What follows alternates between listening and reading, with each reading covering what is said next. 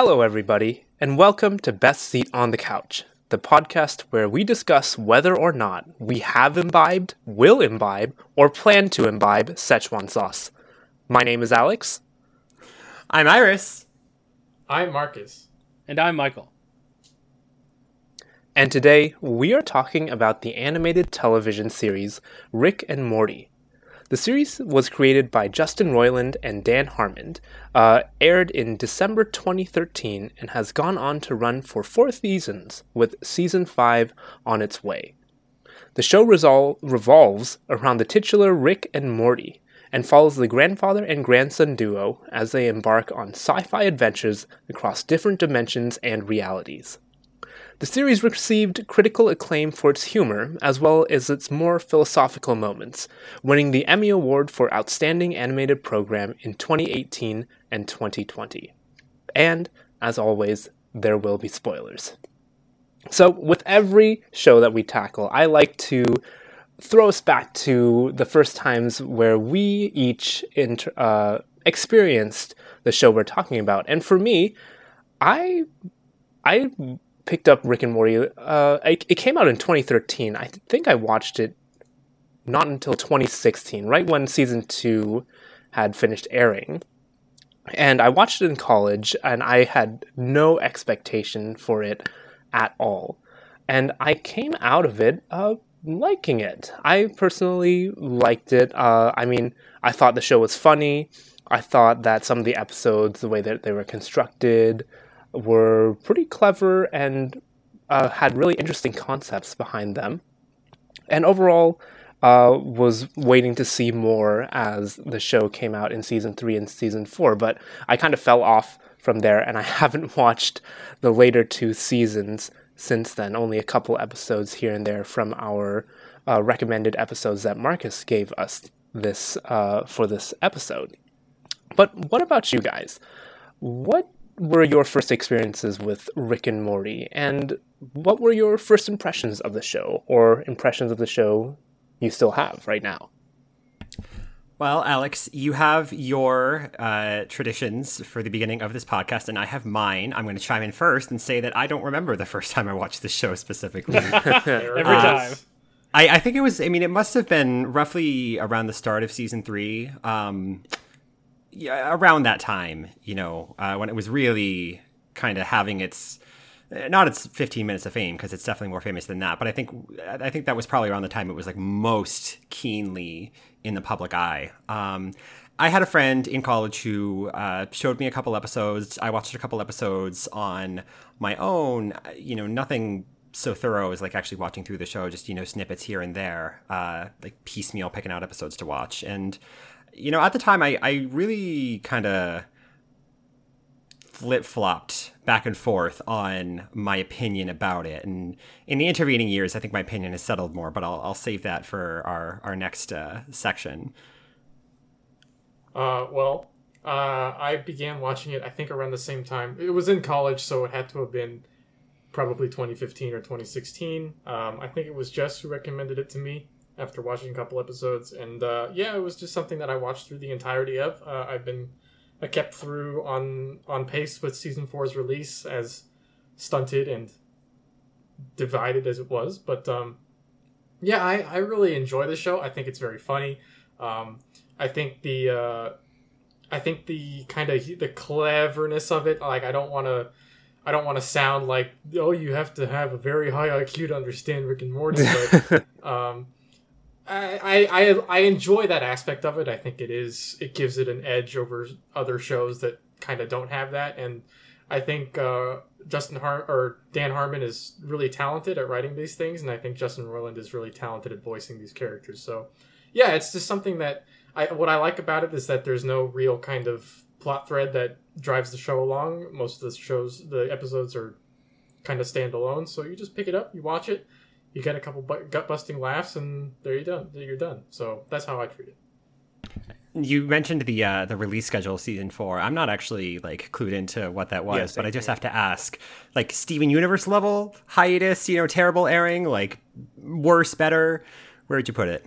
Similar. Uh, I think for season four, especially the first couple episodes, uh, were in November and December of last year, and the next batch were in May of this year. So, so it's like a, a bunch of little hiatuses and stuff. Yeah, and I think it was not as pronounced in season three and season two, but you know how it'd be. Yeah, fair enough. Fair enough.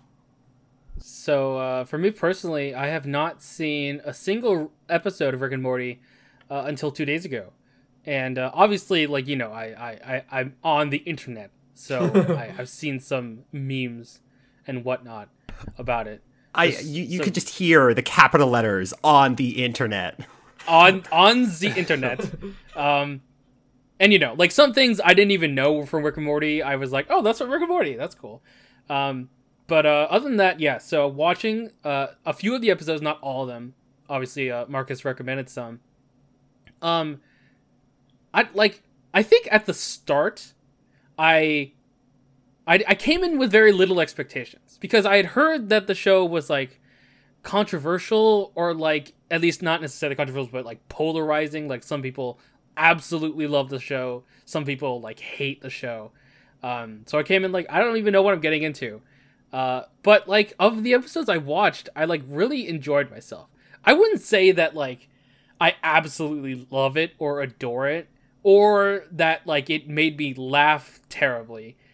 But I think that I admire it more for what Marcus said was this sort of sense of fast-paced cleverness that not a lot of shows have, which like again, I don't want to get into the meme, but I appreciated how smart it was. Because, you know, TV shows can be smart, not just Rick and Morty, but I do think that the way they did it in this show, at least in, in specific episodes that I did watch, um, was really enjoyable. And I honestly, like, I'm not usually one for, like, meta commentary episodes, but I really enjoyed the way and, and the way they did it in, in this show, at least so far. But uh, yeah, I kind of want to watch the rest. That's that's there where I'm go. at right now. That's now. the spirit. Let's go. I, I will say I will say my when I first watched because I watched it chronologically. Um, I will say the first episode of Rick and Morty kind of just throws you in no holds barred, um, and personally, I feel like the the way that they introduced Rick and Morty, like Rick busting into Morty's be- uh, bedroom like early in the morning, didn't really hook me in at first. It took me, it definitely took me a couple episodes to really get on board with the what the show was offering.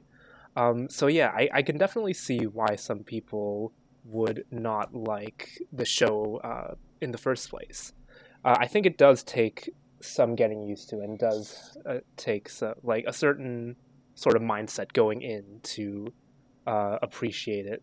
But uh, Marcus, what you said, the fact that this show is episodic by nature, it's something I'd like to talk about because a lot of Adult Swim shows tend to be episodic. Uh, I I can't think of one off the top of my head, animated ones that is, that don't have that sort of episodic structure. But Rick and Morty, it at least hints at a sort of overarching story arc. I mean, they have recurring characters. They have, uh, was it the Citadel of Ricks that keep coming back, uh, places they revisit, and there is some uh, consequences, for lack of a better word, that uh, follow Rick and Morty throughout uh, the episodes. Like what they do in previous episodes do still impact them in future episodes. And I wanted to get your guys's uh, a sense of what you guys thought about that structure. Do you think that that balance between a sort of continuity and episodic episodes is that well done? or do you think that it's a weakness that the show has? Well, I mean, I think uh, more than anything else, it's not. I don't think it's something you should even talk about as like a strength or a weakness. I think it's just a different type of storytelling. Um, you know what recently comes to mind on the show we talked about star wars the clone wars a couple episodes ago and you know that too there was a big discussion about like the type of storytelling you know this moving away from the narrative arcs more focused on sort of the sort arc storytelling, the anthology type stuff. Uh, I think really more than anything, like having having these sort of disconnected you know self-contained adventures they even like say it in the show you know in, in, in their sort of fourth wall breaking moments like these self-contained adventures is just kind of the story that they've chosen to tell or the stories plural that they've chosen to tell. But but i think at the same time like obviously uh, for the first and the second season when the show was more new they had the ability to kind of just toss episodes out there and you know get a feel for who you know enjoys rick and morty I think beginning with the third season, you start to see more episodes that kind of focus a little more on Beth and Rick's relationship as father and daughter. You see a couple more kind of threads about Rick's depression, especially at the end of some episodes. You see a couple more episodes uh, involving Summer, who I think people tended to think were was underrepresented in the first couple of uh, seasons. So, like I think as the show has evolved, uh, so too have its ability has its ability to kind of touch upon a couple of small things, and I will say, as as Iris put it, you know, they're they're small things. They're kind of side plots. They're not necessarily, you know, going to be seen in every episode afterwards as part of like a, an overarching plot line. This is more kind of something that you can keep an eye on, or something that is being slowly but surely built upon as uh, the episodes get get aired. And I think that one of the things that I definitely noticed after uh, watching one particular episode, which is the first episode of episode four. Oh, sorry, Jesus, of season four. Um, that like, I think okay. So th- again, as I say, the one thing that I really appreciated about this show was its cleverness and its sort of fast pacedness. But I also really appreciated, like, it almost felt like Dan Harmon and Justin Roiland were like, they weren't making a show. It's like they're, it's like they're talking to me like, oh, you like this show, huh? You like this show, huh? Well, how about this? How about this, huh? And like in the first episode of season four, right after uh spoiler, uh, Rick dies, um, like he wakes up in an alternate reality where Morty is like a Nazi, and Morty's like, "Okay, we're gonna go on normal adventures. What is this thing? Yes, let's use the key, the the Meeseeks. We like this, right? We like the Meeseeks. They're good merch." And so I'm like, it's like obviously you know it's them commenting on the fact that the audience wants a return to sort of forms like this third season was very much kind of different in that sense but like i i don't know why. I i love that shit. It's like it's like dan harmon just like screaming to me in my face being like how about this? Do you like this huh? Um and i don't know. I like it. So i i want to point out uh, something about what you said earlier, Alex. Your your sort of prompt for this part of our conversation. You were talking about sort of the the through line of plot. You know, things that show up in multiple episodes. You know, callbacks to other episodes. Uh, you know, pre prior events that have you know relevant consequences in the present. You use two different words to describe that, and I promise I'm not nitpicking here. But you, at separate times, you said you were talking about consequences and continuity and I kind of want to bring attention to that for a second because I think those are two very different things. Because I, I think, you know, when you're talking about you know in like for example the big one i think in the in the episodes that uh, we focused on in our prep work the uh, the one in season one where you know Rick Cronenberg's the world, and then they go to the alternate world where there's a, a, dead Rick and Morty. They bury them in the background, and then beginning of season three, they dig up the dead buried Rick body to get the portal gun that is buried with him. Right things like that, I would call very strictly in. I would call that continuity of episodes, you know, continuity of storyline. Because I think when I talk about like consequences in storytelling, for me, that's very specifically about like character arcs, character things. And one of the things that I, you know, plan to talk about at some point while we're having this conversation is how I don't think there's any real consequences for a lot of character actions. So I want to draw that distinction now. Hmm. Hmm. Interesting. At, at the same time, though, I think that they know that, which is why the Vat of Acid episode exists in the first place. Did you watch that one? I did. Not. I have heard about it. I don't think I actually. I didn't actually like watch it. Okay. To quickly sum up, basically, after a, like a dumb idea from Rick and Morty being like, "This was a dumb idea," Morty's like, "Let's make a let's make a thing that's like a save point." So you like can press a button, it saves, and you can press a button and go back to it. And there's an entire montage of like Morty doing all this like you know Groundhog style, Groundhog Day style stuff where he like kills himself and does other things, and then he like meets the love of his life, and they like grow up together, and then they like go in a plane crash in the Arctic, and they get rescued, and then like accidentally he loads again, and then he fucks it all up. And then like the whole thing is about like, oh, this thing's a bad idea because you don't have consequences, huh? How about trying have to have consequences? But the whole butt of the joke is that he Rick made this thing knowingly so that Morty would fuck it up, so that Morty would have to do the vat of acid idea with Rick because he thought it was a terrible idea. Anyway, I really like that episode because, as you say, I think that they acknowledge that this show doesn't have consequences. They don't have consequences for these characters, and they know it. Yeah, and, and I'm not gonna lie, you lost me there, but we'll. That's fine. keep You need a going. really high IQ to listen. To- okay, oh god. that's the last time I'm gonna mention that. Uh, Just, just, just, just, go, just go. I think I think I think what uh what Michael was touching on earlier is that like as the show has gone out on obviously there's been a lot of as as we had mentioned at the beginning of the episode some people really like the the show and some people really do not. I honestly think that like Dan Harmon gets off on the hate that he receives. Like that is why Yeah. he is making more of these kind of self-aware kind of as Michael explained it. Oh, you like that episodes? Because I, genuinely think that that's what he likes about it, and it continues to drive the people who hate the show further away, while it continues to drive the people who like that aspect of it further towards the show. I think. I I genuinely think that Dan Harmon has no other reason to be doing that because that's not how the show started. Like, the, I genuinely think that the only reason why he wants to do that is because he thinks it's funny. And honestly, I think it's funny too. So keep going.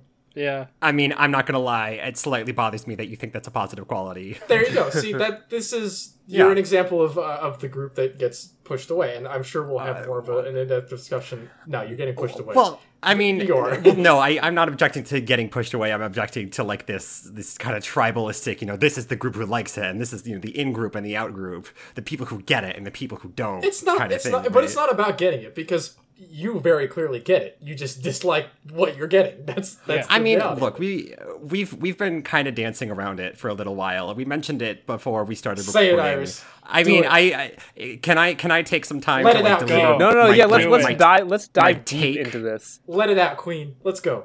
Okay, well, okay. You know, the the the one sentence thing is I do not think Rick and Morty is a good show. I dislike it. I think there is a lot of problems with it. Uh and I don't even know what to, uh let's okay, I will go small to large. How about? I have like three or four things that are kind of in my brain. Uh the the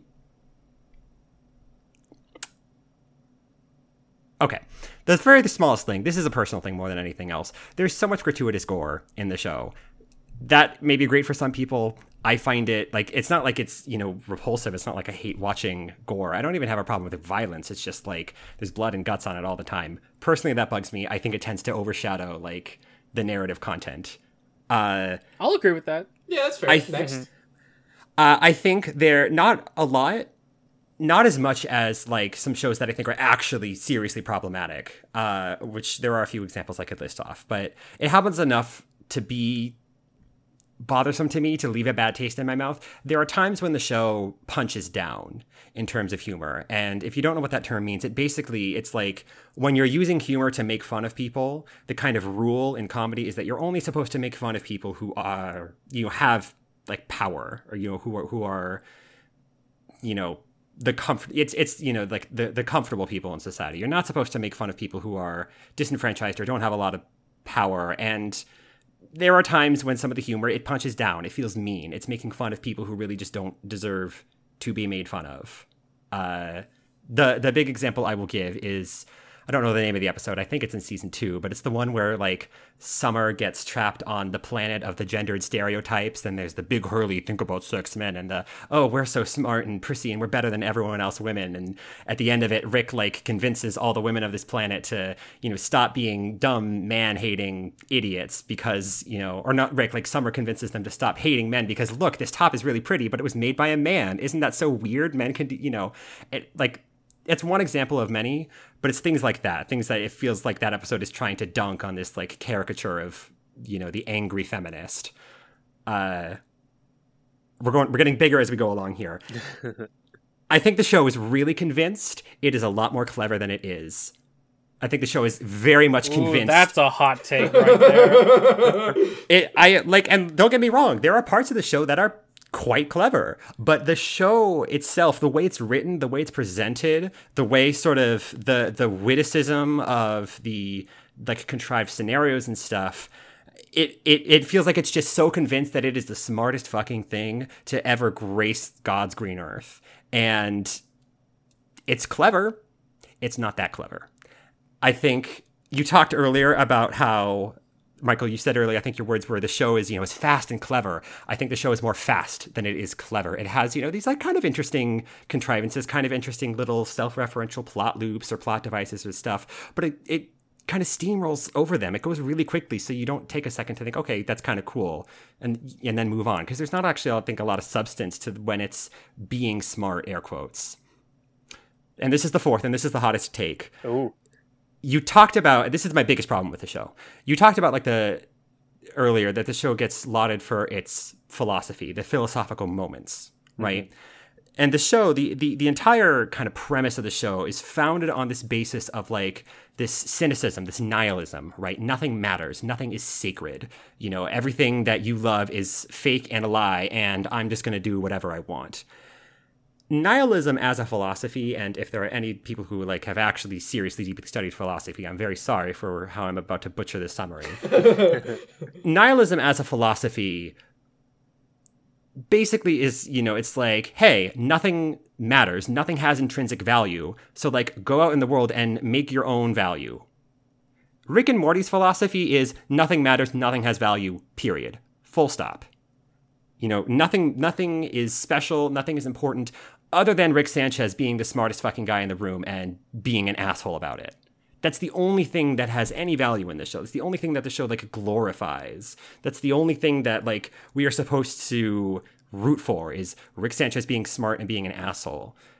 And it's just exhausting. It feels empty. It feels like there's not really any like interior to the show. It feels like we're just supposed to you know, watch Rick Sanchez run around and be an asshole to all these caricatures of, you know, dumb, shallow idiots and feel smart and also feel alone. And I like are you know clearly we're not supposed to like him even though everyone it seems like who watches this show like idolizes him as a god you know the Every- show every- even in the I, I don't. I don't think everyone. Oh, we'll we'll we'll, we'll definitely yeah the about. fan the fan base is a separate thing yeah i'll, I'll steer away from that Yeah, yeah, but yeah. just the, the the the the premise of the show feels like it just has a lot of nothing to say and there's just not i don't really see like any value to the story inside of it it's just a bunch of people being awful to each other anyway All right. that's that's my take and i know i'm gonna have to defend it so please i know you have a lot to say I'm gonna respond. First of all, I obviously don't I can't speak for like the entire audience, nor even Marcus, but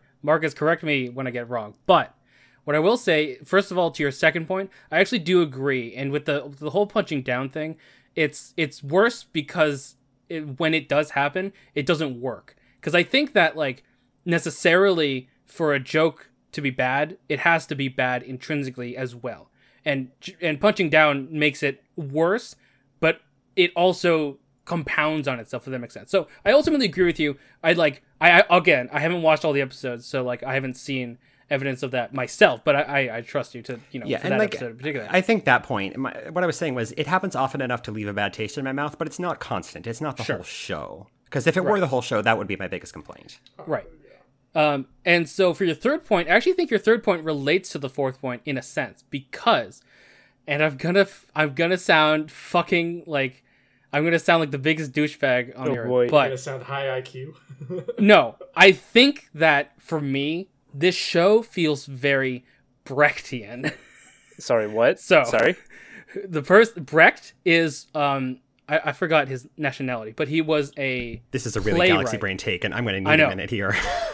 he was a playwright who intentionally made his audience aware that they were watching or viewing a work of fiction as in to say that like he would you know break the fourth wall he would actively like make sure that like outside influences actually occurred on stage and interrupted the immersion of the play to in in order to promote the fact that what they were viewing wasn't immersive but rather ref- like reflective, if that makes any Well, sense. Well, his his very his very famous quote, and this perhaps is a quick summary of his kind of Yeah.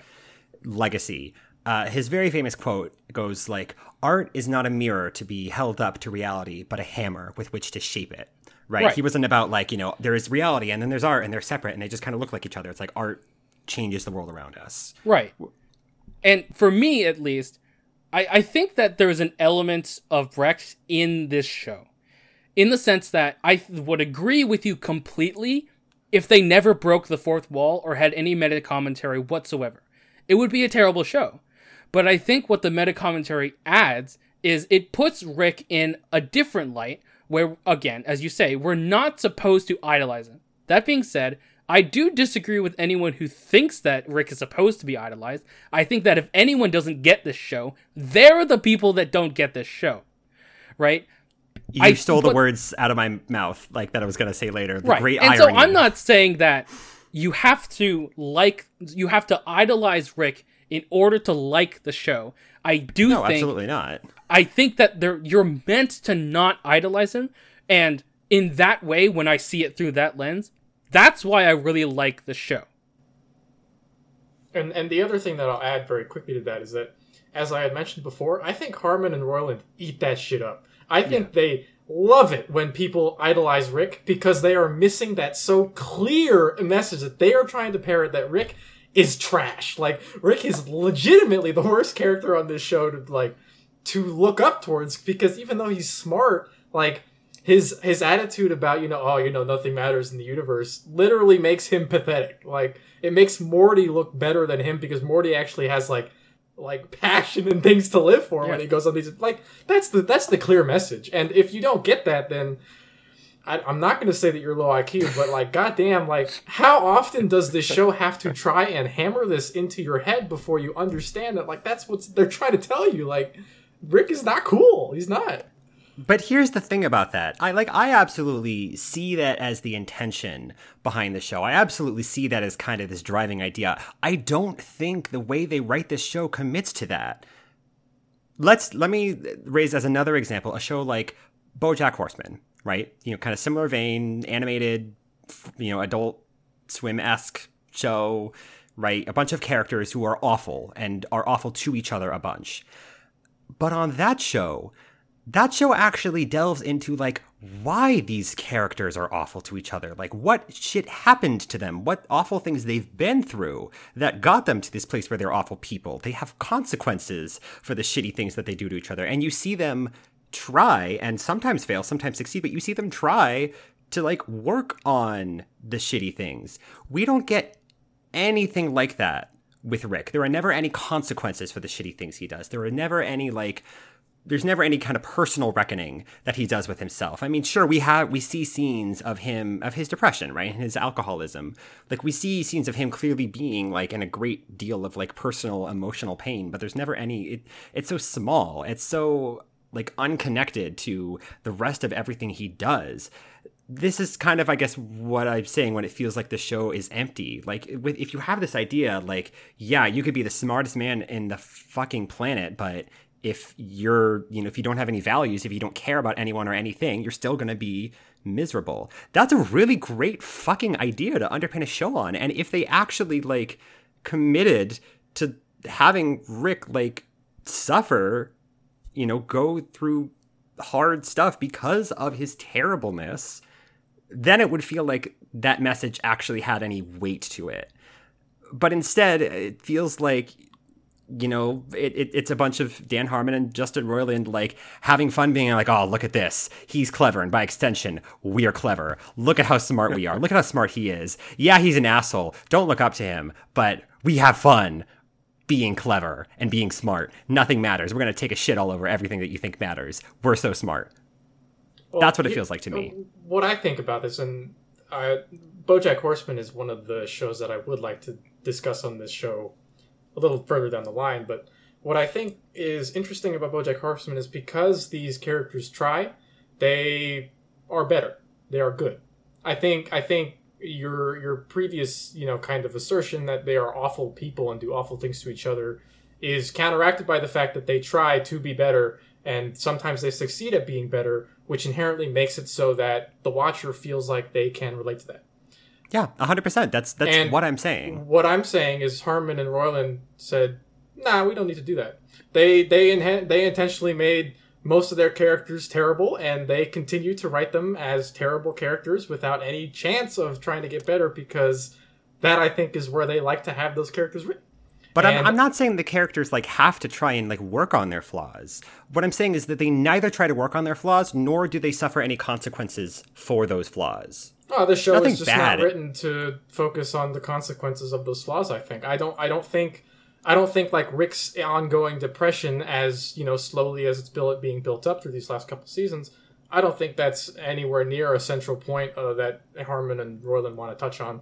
I think But they but that's what I'm saying. I'm saying like the argument that like oh you're not supposed to like Rick. He's supposed to be an asshole. You know, he's supposed to be someone that you you dislike. I think that argument doesn't have a lot of weight behind it because nothing ever comes of him being an asshole. Well, being I an asshole I gets him what- everything that good that happens to him. I think the problem is that you're you want that you want that consequence as you you as the watcher wants want that consequence to happen. I don't feel the need to see it honestly, and I think that's that's another reason why there is kind of a divided fan base. And Alex, I'll hand it back to you so you can get us back on track. But um, there are a lot of personal choices made by Harmon and Roiland in this show that you know as as many people as Iris has very clearly did, like shown doesn't sit well with people. You know, it just doesn't. And some people are just going to dislike the show. And I think it makes for very good discussion mm-hmm. when we have the chance to kind of touch on those things. Yeah, and like just to be clear, you know, to to y'all as well as to our listeners, I'm not saying that the show is like bad in an objective sense. I mean, clearly all of this, I mean, especially when we're talking about like the philosophy behind the show and sort of the the the narrative construction of these things and the messages that you're sending along with your stories, like clearly this is all very subjective stuff. You know, we're really getting in the weeds of like the the like deep reading of of the the the, the work, right? Uh, but yeah, no, I, I mean, and I, I think there, there, there very definitely is. There are valid points on both sides. You know, like I think, I think both of us, both of the things, the, the sides here are like totally based in, in valid arguments. I think a lot of it really does come down to like what people look for in this kind of media, what people look for in the stories that they're consuming, what they find important about those stories. Yeah, yeah, definitely. And I listening to both of uh, both Iris and Marcus, both of your points, I do see where each of you are coming from, and I, I mean, this area of uh, the animated sphere is one that I don't have a lot of experience with. I don't watch Adult Swim shows, but I, I really like the points that both of you brought up, and I can definitely see each side of this argument, like for Rick and Morty or against Rick and Morty. Uh, I do want, uh, sort of segueing into a topic I do want to cover, is the uh, the critical acclaim that Rick and Morty has. It's undoubtedly reached uh, an enormous audience um across all different like walks in life. I mean, Rick and Morty is a household name at this point, right? And from that, there have been, how do I say this? Some interesting events that have stemmed from the fan base of Rick and Morty. And I think it's just, this is my personal hot take on it. I feel like, for the same reasons that we just discussed, Rick being a bad person, Rick being like the, the quote unquote smartest person in the universe. Oh, look at him. Look at how great he is, blah, blah, blah.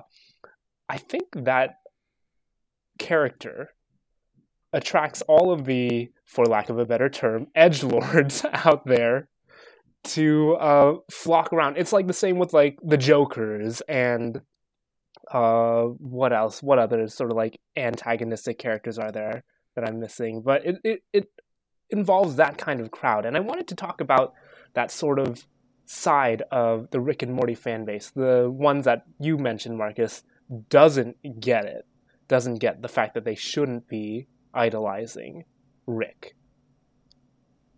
Yeah, I mean, I I think the point about you know these are the fans who don't like understand the show is actually really key because you know if you take just the show at face value right just kind of what is going on who these characters are you, you know you don't read critically into the framing of the story at all like what you get is the story about you know this man rick sanchez the smartest person in any room he happens to walk into surrounded by a bunch of caricatures of idiots you know, uh, weak willed or vapid or just downright stupid, you know, all around him, who, you know, wanders through the world alone because no one can hope to measure up to his intellect and, you know, no one can hope to, you know, match him in any way, shape, or form.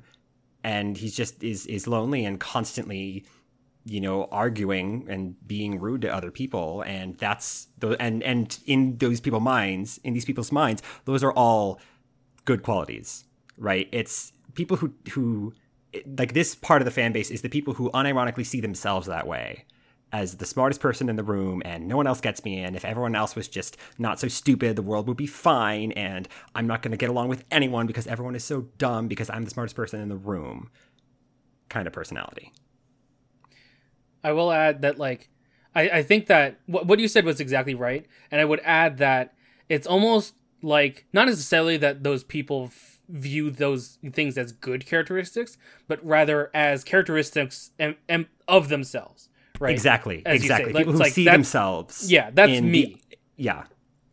and like that that's the thing about uh, that's the thing about Rick for me at least that's that's really interesting is the fact that like I I think that it's a combination of how it okay it's it's it's like you're trying it's like you're misunderstanding sarcasm right it's like you're trying very hard to say exactly the opposite of what you're trying to say but they don't get it amplified by the popularity of the show I think that if the show obviously wasn't as popular, we wouldn't like there wouldn't be incidents that you know at McDonald's or whatever.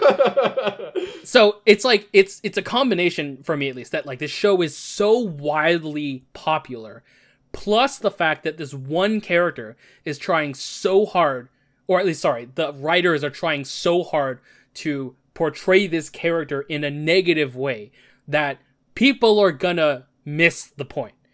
I think that inevitably, and not necessarily with every show, but like with with a lot of shows, people will miss the point of characters and of stories.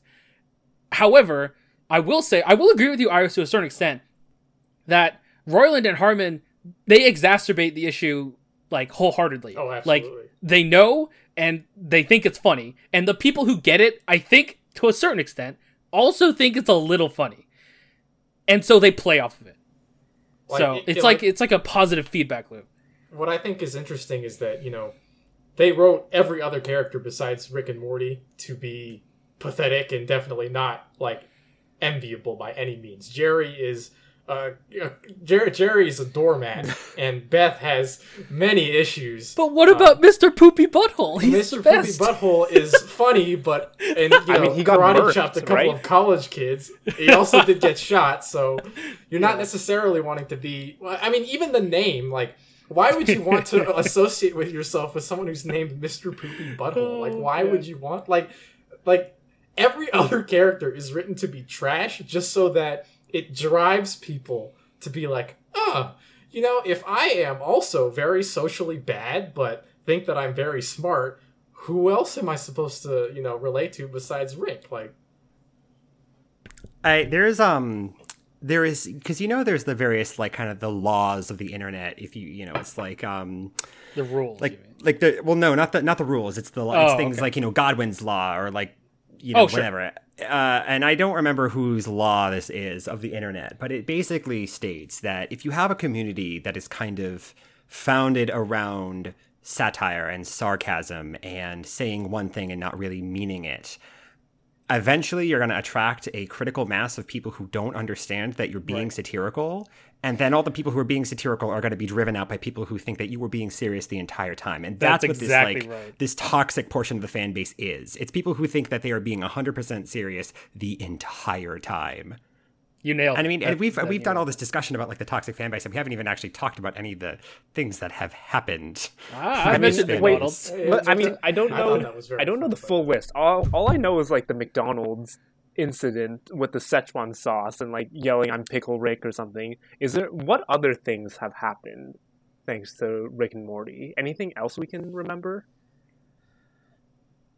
Oh gosh, I mean, I'm I'm certainly not the person to like list this off the top of my head. The the whole like McDonald's Szechuan sauce and people going absolutely fucking nuts and like assaulting McDonald's workers is a big one. I mean, there's uh, like however many examples of like harassment online and you know bullying and doxing people you want to list. I mean, it's it's this is it's this this kind of like real world consequences that are the reason that I find it hard to sympathize with you know uh, Dan Harmon and Justin Roiland for intentionally feeding the flames. You know they think it's funny, but there are like real consequences. I will to say, this shit. I will say that Dan Harmon personally, uh, like he tries to distance himself from the Szechuan stuff, saw stuff. Like I, I watched, I watched an interview uh, with him about like you know all the Rick and Morty stuff, and by the end, literally like it shows on the screen, like he did not comment on the Szechuan sauce because I think that he knows that it's gone too far at that point, right? I, I again, I don't want to, I don't want to try and like, you know, elevate Dan Harmon and Justin Roiland to these like comedic gods or whatever, but like, I think they know, and you know, it, it's rough. I, I do think that like, obviously, I haven't heard anything personally, or like, I don't follow him on Twitter or anything, but like, you know, if if he is like denounced any of that stuff, I feel like I would appreciate that. If not, then that's kind of disappointing. But you know, I mean, because personally, and this may be me being cynical, but like you have to wonder if that's not more just because at a certain point it becomes bad press rather than I mean- actually I mean, that's fair. to, I- you know, I- I think that, you know, in- consequences. in an in an entertainment industry, bad press and kind of not liking it, not necessarily are always the case, but like they can kind of go hand in hand. So it's it's hard to you know insinuate. Right. And it's impossible for us to sit here and actually Yeah. like know his intentions. Yeah. But like you have to wonder, right? I mean, I will say that like I think watching a lot of the interviews with Harmon and Roiland about Rick and Morty, like, I like obviously as Marcus said, like the, like they do, they do like this, they do love this stuff. They do like love a, a lot of what the audience does, but at the same time, I I do think that like they're really good at what they do. Uh, I I I'm talking about Pickle Rick now. I I watched an interview with him talking about Pickle Rick, and he and he talked about his like the process for doing that, and literally, I, it was either Roiland or Harmon, but someone was just like, Rick turns himself into a pickle, and then Harmon was like, okay, how do we make an episode of that? And so they they they built everything.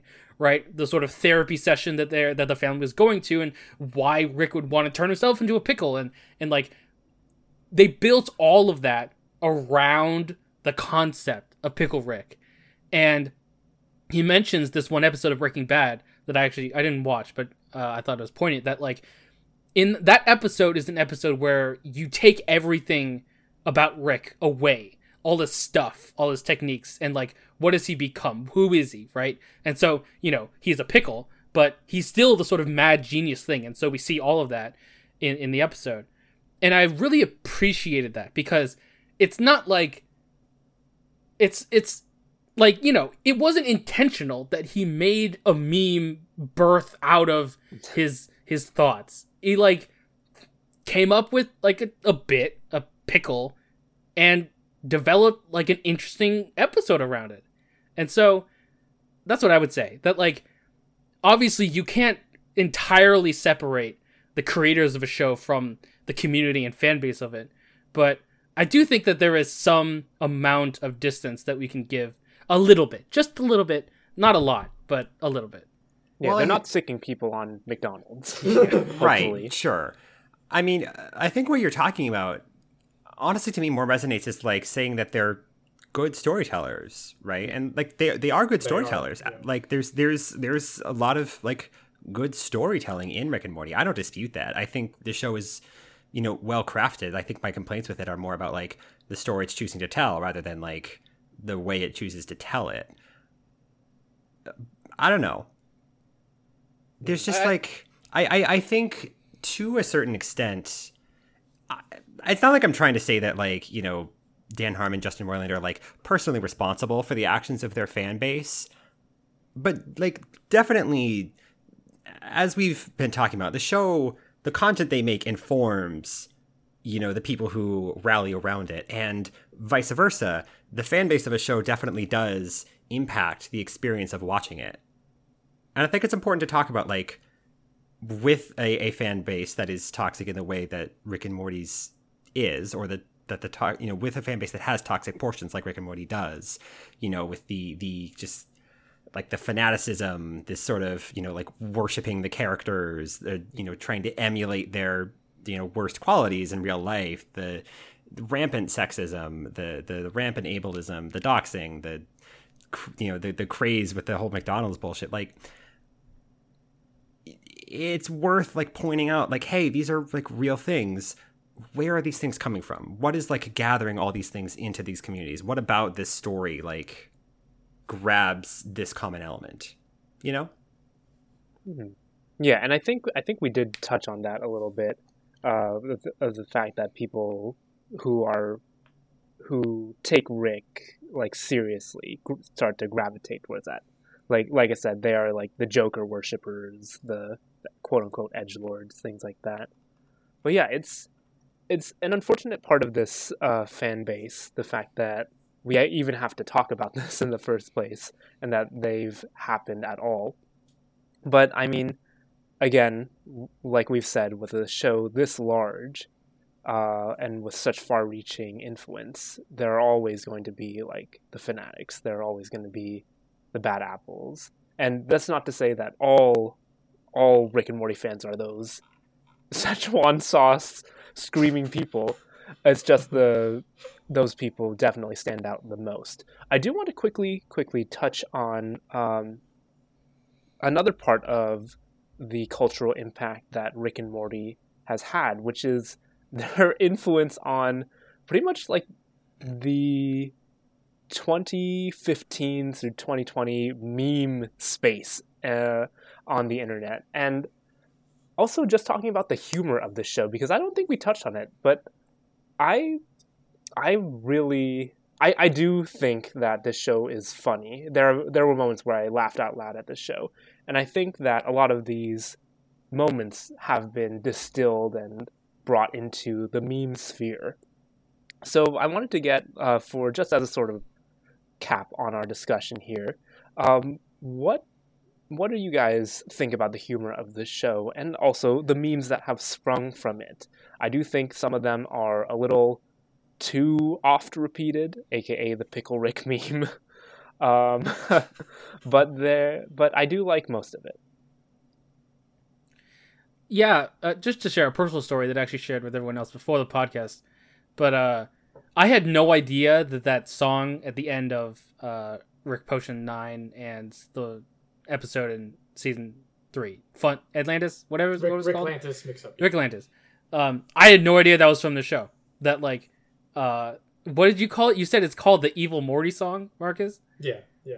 And and it's like, I wrote okay because you know I'm a I was a viner, not really, but you know rest in peace. But um, that shit was everywhere. Holy shit! And like you couldn't get away from it. And I was like, I don't know where this is coming from. Might like many things on Vine. I'm like, I have no idea where this is coming from. I think it's funny, but yeah, it definitely had an impact, especially with the sort of like uh, the social media outlets at the time, like Vine and definitely stuff on YouTube and stuff. Um, I I'd, I'd like to comment on the on the comedy stuff that like. I think you know, as I said at the beginning, like I don't think that there were def- there were moments where like I laughed out loud a lot. I think there were moments when I chuckled at the cleverness of it, and you know, it's like it's a show that thinks it's it's it's uh, more clever than it is potentially, but I do think that there were moments where I'm like, oh, I see what they did there, or like that was really funny, but like it's like the sort of like when you type out LOL instead of actually laughing out loud. Type yeah, that's that's so, exactly it. And so, I, and to be fair, like I I don't like I wasn't looking for a show to, for me to like actually laugh out loud, so I didn't mind that. But I could definitely see if someone was like actually looking for like a like a like an actually funny show, right? I don't think that, at least for me, that this is an actually funny show. It's like an implied funny show or something, you know, to that extent. But I don't know. I think that's a really that's really close to how I feel about it because like you know the show is clever, but it's not like oh my god that's the smartest thing and I never expected it and how did they even mm. possibly think of it kind of clever. It's the oh huh oh that, that's that's kind of funny yeah wow it's like that level of clever.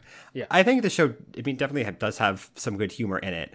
Uh, I mean for me I, I talked a bit about how some of the humor you know I find uh like not great, but the parts that are funny like they are funny. I think the whole the phenomenon of some of the memes getting, you know, like repeated to death, you know, beating a dead horse level repetition. I mean, specifically you mentioned the the pickle Rick meme that you just hear everywhere and it's just so tired. To be fair, I haven't actually heard it that recently, but Yeah, I think it's I think it's been dying down. I Yeah, think it's been been dying dying down. Thank it God. But like at its at its peak, you you could not go for more Yeah. than like ten minutes without seeing another one of them. The point being, I think that kind of this the hyper repetition, this oh my god, it's the funniest shit I've ever seen. Wow, wow.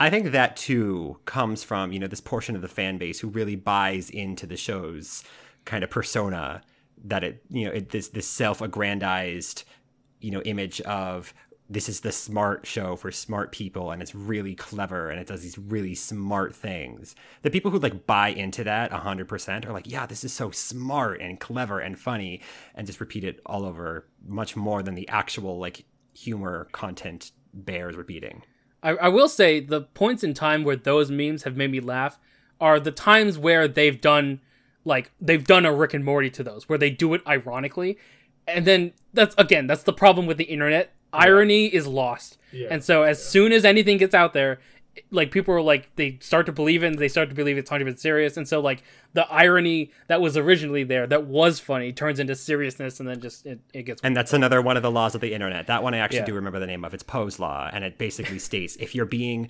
ironic or satirical, unless you explicitly state that you are being ironic or satirical, there will be a lot of people, an Yeah. unfortunate, frightening amount of people who think that you're being 100% Yeah. sincere. Who are these internet saints? These like I don't know. It's just Yeah, who's Poe? I don't know. I, I have no idea. Like it's just from random Teletubbies, people. or- no, Poe with an E, like oh. Edgar Allan Poe. Wait, Edgar Allan Poe existed at the same time as the internet? How on earth? Wait, if you thought it was P.O. Poe, how did you think of Teletubbies before Kung Fu Panda? I haven't seen Teletubbies did Kung Fu come Panda first. in a while. so. Teletubbies did come first. that is I know, but like, I grew up on that shit. me too. I, I, I, I, Check anyway, all right. anyway, fair enough. Anyway, anyway, the, the last thing that I'll say, and this will kind of rope in a little bit of the social commentary and the way that I like to enjoy the show is I want to highlight two particular episodes. One of them is uh, Rick Shank Redemption, which is the first episode of season three. That's for a very short um, summary. Rick breaks out of jail and you know basically returns to the world after being gone, uh, and Morty and Summer also try and save him. And then the other one I want to highlight is the one that Michael mentioned earlier, uh, Ricklantis Mixup, which is the one uh, where President Morty becomes President Morty, and there's kind of a lot of side plot plots that happen as that goes. Um, so, like, Rick Shank Redemption has like fart jokes. It has like Rick continuously killing himself before after like Yeah. transferring into different bodies like that kind of humor is the kind of humor that i like laughed out loud at just because you know obviously i'm immature and generally just you know laugh at fart jokes but like it's just a lot of very fast paced stupid like funny things happening jerry crawling like all the way back to his house literally had me like in fits because i could not understand that. just like Beth, like I could not understand how Jerry was able to like in this backwards universe be able to succeed and not die. But like that's contrasted very heavily with the kind of humor in uh, Ricklantis, where you know there's an obese cop Morty who has a very clear kind of uh, you know anti-Morty sentiment, which is very similar. Like it's it's a completely obvious allegory to racist issues in the in the United States. You know, there's an investigator that is shot and killed um, after trying to uncover this you know corruption, which kind of you know foreshadowed a lot of things that happened in the American political sphere. Like that kind of humor you know, when it's on the screen, you know, it's it's the kind of humor that's like funny and sad, where it's like you you see it happen, and you, it's obviously very character, you know, car- car- caricatured. I don't Yeah, know how to you got it. caricaturized. Yeah. Um, where it's obviously you know much more kind of overblown than it actually is in reality, but it is still an allegory to reality. And like, I find both of that funny, but I think I find the latter more enjoyable to watch because I think it's it does show that there is good direction behind this show. There there are gems of episodes where this is at the forefront as opposed to in the background that I enjoy the most, and I tried to kind of channel that when I recommended episodes for everyone else in the group to watch.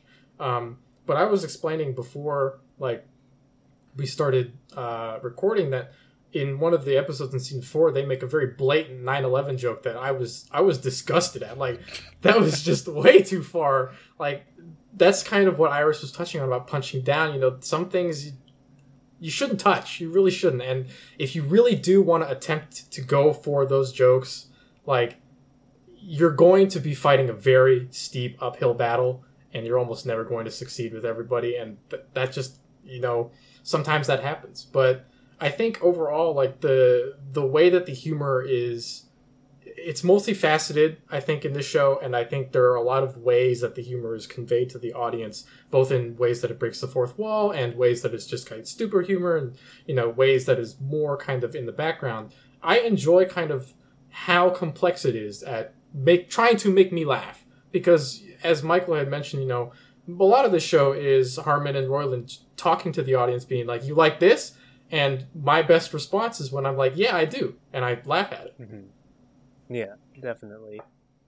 All right, folks. Well, that'll do it for us. Thank you so much for listening to our episode on Rick and Morty. This week's animated YouTube video that you could find uh, is well, I couldn't really find anything quite like Rick and Morty that would embody what we just talked about. So I opted for uh, a light one to kind of cleanse your palate but it is uh, from Worthikids, uh, who we've had. I've recommended a video of his before, but it is called Witches on Tinder. It is hilarious. Go watch it. But uh, once again, thank you so much for listening, folks, and you will hear from us next week. Bye bye. Goodbye. thank you everyone Thank you.